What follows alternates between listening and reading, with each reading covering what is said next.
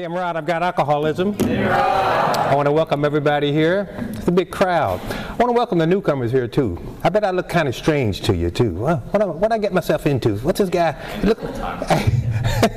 Now?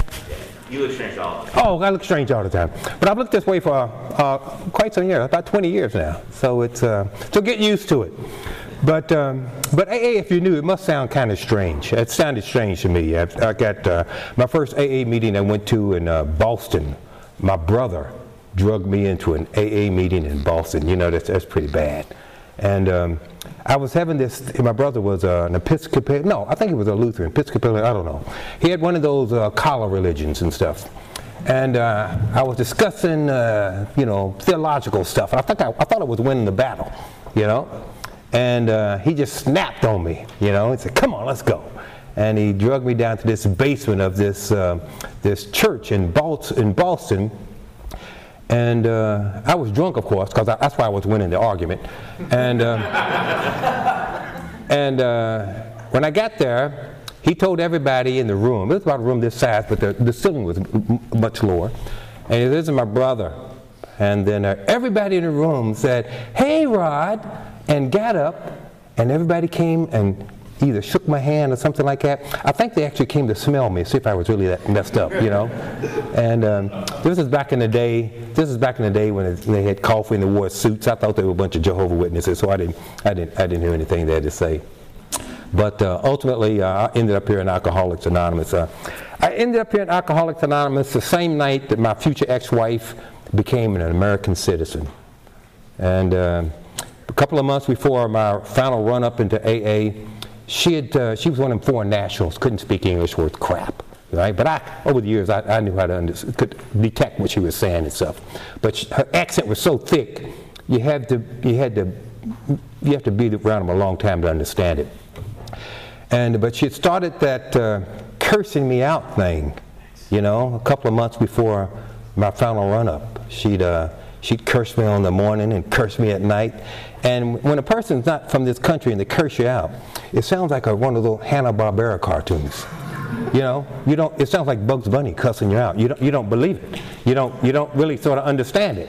So I just kept shining it on, and uh, she just kept doing it. You know, and um, so uh, one night I got um, I got uh, I got all liquored up at the uh, down over in um, Lake Forest at the uh, Benihana's. It was uh, they had a sushi bar, and um, me and a friend of mine we were solving the uh, Arab-Israeli crisis. And the last thing I remember, I remember, I remember, I think I ate everything in the bar. I think the last thing I remember, I think he picks up a cockroach up off the floor and said, "Eat this." Right? And next thing I know, uh, I woke up at home, and uh, and I heard this,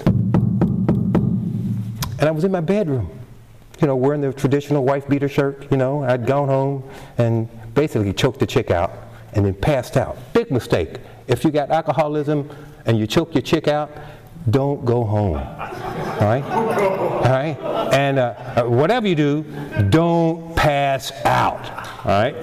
So I made that classic error. All right?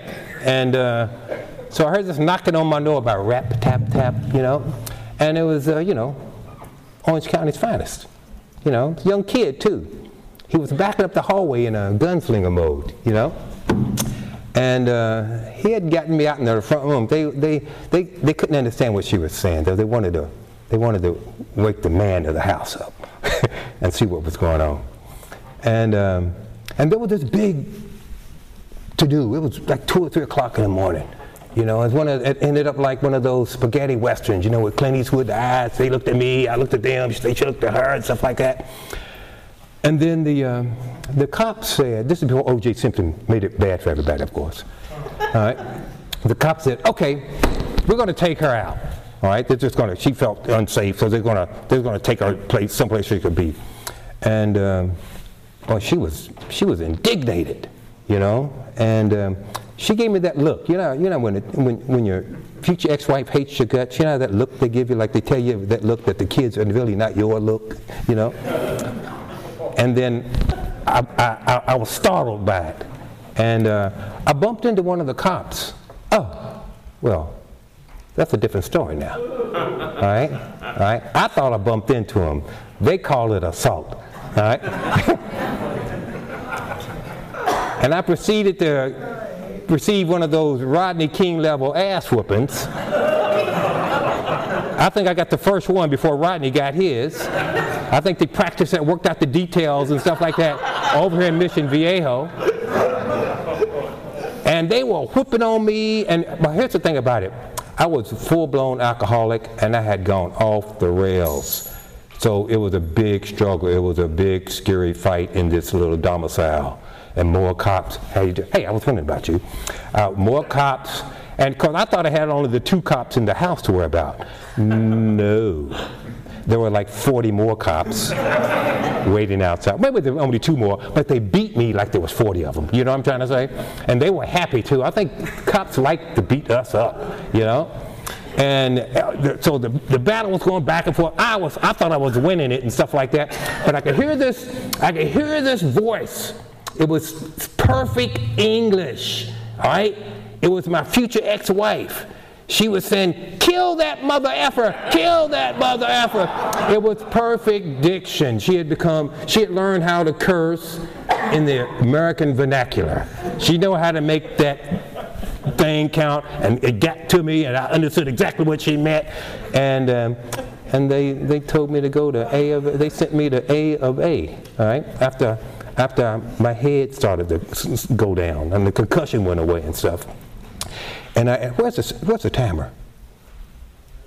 Well, you're doing fine. Okay, all right. So, um, so uh, I ended up in the Saddleback Valley group of Alcoholics Anonymous, and um, and I used to drive a sports car. I used to drive a little MGB, wear a little suit.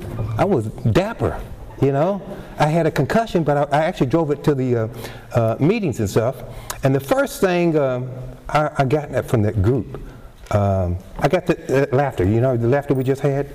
Uh, well, what they laughing at? I got problems, man. I got, I got, I got police problems. I got legal problems. My future ex-wife, you know, she speaks English now, you know. and so, um, so I got, I got that sense of hope. You know, that's I, I, you know, I, that Saddleback Valley group, with, with all their flaws, and I'm part of half of the flaws myself, all right? But they uh, listened to my tawdry tale of woe, you know. And, you know, back in them days, I was like the only black in Orange County, right? And I was complaining about the white cops, the whitey did this, and, you know, and um, they just say, keep coming back, you know. And if you do, that's what we say to people that are new who describe themselves that they're alcoholics, because you don't really know how much really danger you're really in. So we do the least thing we can say and, and, and invite you back. Uh, we'll, we'll give you some cake. We'll give you some free coffee. I had a friend of mine, I had five years in the program. He kept inviting, me. he kept saying, I got some free bananas, Rod. I'll give you, I'll give you a free banana on Tuesday night if you show up in A of A, you know? And uh, so I got, I got two years, he's a brother too, so no racial stuff, right? But he had read my he had read my card. He said, Rod ain't gonna be listening to none of this spiritual crap. All right, but I got this free banana here. All right, and for, for an hour and a half a day, all right, he's off the streets. Right, he's here in Alcoholics Anonymous, and uh, he's not home inflicting his alcoholism on his family or his friends or society at large. For one and a half hour a day, I'm around people who knew the problem I had. And see, I come off pretty good. I almost got out of that situation with the cops because I put my alcoholic mouth on them. That's why they decided to take her and not me. If I just hadn't bumped them, you know. And uh, so I, I, got hope here in Alcoholics Anonymous. I'm not one of those. Um, I'm not one of those people who believe in a lot of work. You know, you have a lot of people say you got to do a lot of work. There's a lot of work to do in Alcoholics Anonymous. I'm not. I'm not a. I've done a lot of work, but I'm not a believer in telling people they got to do a lot of work. Uh, if you're like me, if that's the first thing I heard, I was going to say, you know, forget you. Now, I wouldn't have said it that way. I'd have said that other F word, all right? Because I was pretty lazy, you know. I mean, I was busy destroying my life with drugs and alcohol. I was not going to come to no AA meeting how many times they did 90 meetings in 90 days? Forget that. All right? Read the big book, this thing that looks like the Bible. I'm not going to read the Bible either. All right? I'm not going to do that. All right? They started giving me these little bitty pamphlets. I'm not going to do that. All right? So uh, what they did is just kept inviting me back. And with these, uh, with this subterfuge, got a free cake, got some free coffee. My friend Wayne got this free banana. a couple of pretty girls told me to keep coming back. I stayed sober five years just on that. so whatever you can do to not become a victim of a miserable, watery, bug-eyed, alcoholic death, you should, you should do. You should try, you should try to survive because that's, that's what it's like. It's, uh, I, I, it's uh, when they say keep coming back, uh, it's code uh, for not uh, hanging yourself when you go home tonight by yourself. It's code for not choking your significant other out, even though we know they deserve it. All right? Y'all know what I'm talking about. You got alcoholism. There's a lot of people that needed to be choked out, beat down, destroyed, eliminated. All right? The police, the IRS, my future ex-wife and her mom. Uh, you know, those people at J.C. Penney. I only owed them 20 bucks. They dogged me for years, man. Now I sound, I sound people, oh, right, you're so funny. But it wasn't funny then. I was, I was, ser- I was serious, I was serious business. I was living in that really tiny world called active alco- alcoholism. You know, it's full of murderous rage, paralyzing fear, and some terrible sex. You know, or some weird combination of the three. And uh, I couldn't, I couldn't, I couldn't get out of it you know, and, uh, and what happened is that I got this, uh, what do they call it, this intervention. Where's the timer at? You're the timer, all right? How much time I got? Okay, so um, um, I couldn't get out of it. And uh, even though, you know, that police crew, all right, I remember going, uh, after they, they subdued me and they tossed me in the back of that daggone paddy wagon, I flipped out, man. I was, I was, I was telling this young kid, I, am pretty sure I gave this cop PTSD. All right, because he was driving, I think it was on the five, or I don't know what it was. He kept looking back. He kept, man, what's wrong with you? I think it's the first time I've ever seen one of us off the rails. You know, it's one thing to see us in a nightclub, you know, and just, mm, mm, you know, mm, bouncing around. It's another thing to be off the rails out of your effing mind, you know, and it scared him. And uh, it scared me too. But that usually never stopped me from drinking. I'd get up the next day, look my future ex-wife in the face, baby, baby, I'll never do it again. And I'd be, I'd be doing that crap again. Matter of fact, if she made a big deal out of it, I was going to do it double, you know? Uh, she tried to make me make promises. If you're if any Al-Anons here, don't try to make no alcoholic to make a promise to you because they're not going to be able to keep it. Uh, going, the mouth is going to say they can keep it, but they're not going to be able to keep it. They'll probably use you as an excuse for not keeping it. And uh, so I ended up in, I ended up in Alcoholics Anonymous. They, they told me to come back. Uh, the first thing I learned to do in Alcoholics Anonymous was to reappear in Alcoholics Anonymous. That was the first. That was a, what does he call it? That was the first spiritual experience, uh, the first uh, epiphany uh, I got. Maybe, maybe I don't know what's going on. You know, I got this headache from those cops. I got this, um, I got this chick. She's speaking perfect English now. So now I got to listen to everything she's got to say. Hmm. So uh, I showed up here in AA. Uh, they gave me a, they gave me a place to work it out. And it's really not a, if you got alcoholism, it's not really a pretty sight. You need to be around people who know how to, you know, hear it, see it, smell it. You know what I mean? Because it's a, it's an embarrassing thing. You know, it's a, a lot of shame. Uh, lot of, lot of, I did a lot of shameful, disgusting, ridiculous, stupid, unnecessary stuff over and over again. I got turned down by prostitutes in Paris because I was too drunk.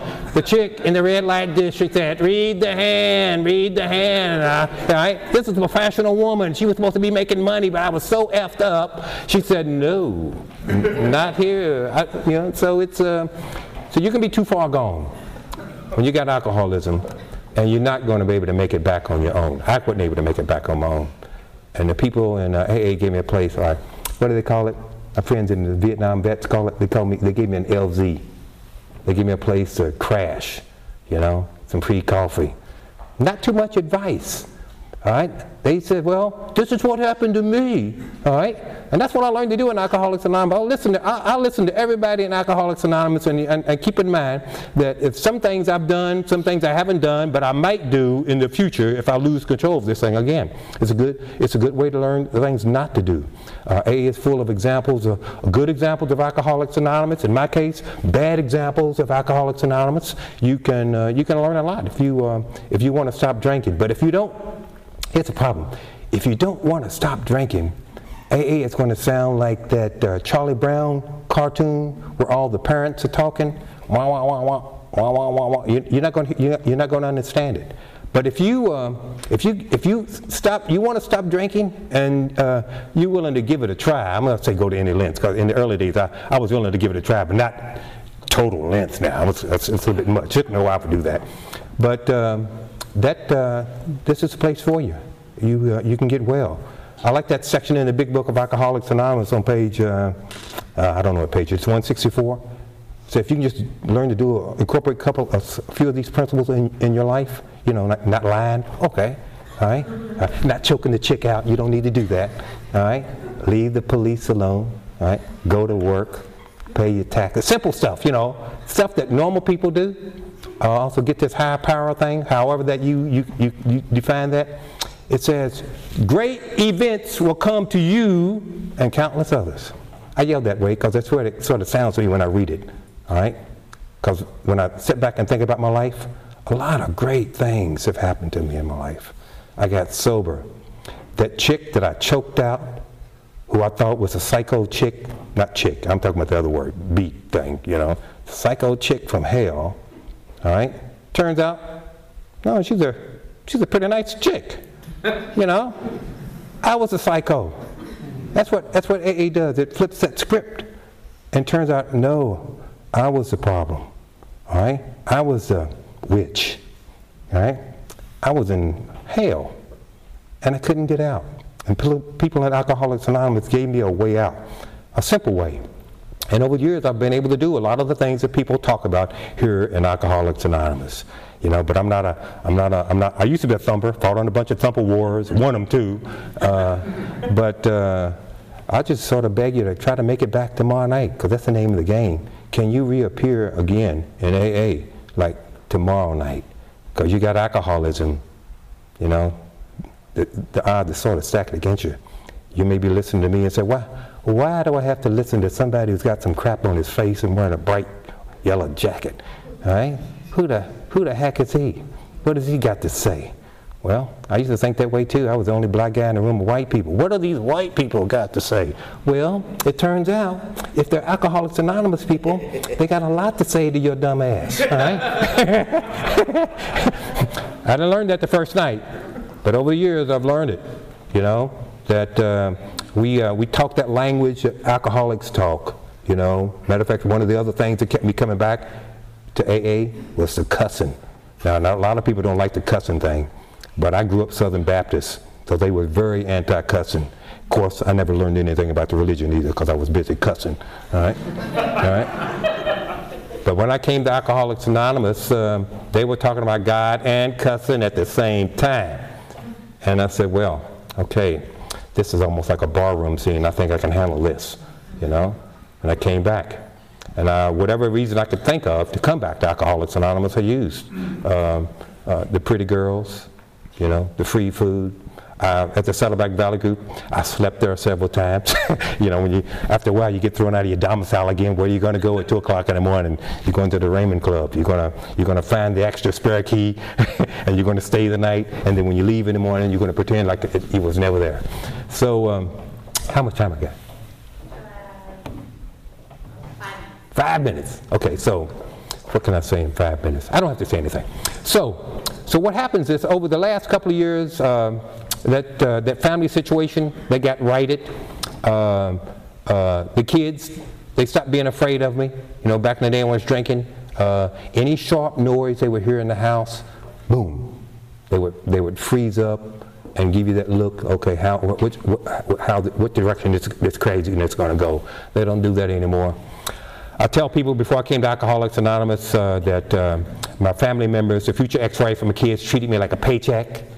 But now that I've worked the 12 steps of Alcoholics Anonymous, my future, ex, my current ex-wife and my adult kids treat me like an ATM now. So it's, um, so it's, uh, I still got them. They're still in my life. Uh, uh, they were brought back into my life by the result of uh, the other group, our sister group called Al-Anon. And uh, I go to Al-Anon every once in a while, listen to their stories. Uh, we, they're the group we terrorized when we were drinking and stuff and my life gotten better. And I've, I've been all over the I've been all over the United States. And one of the uh, one of the lessons I've learned is that uh, every place I went when I was drinking, there was always an AA club or meeting within like almost walking distance.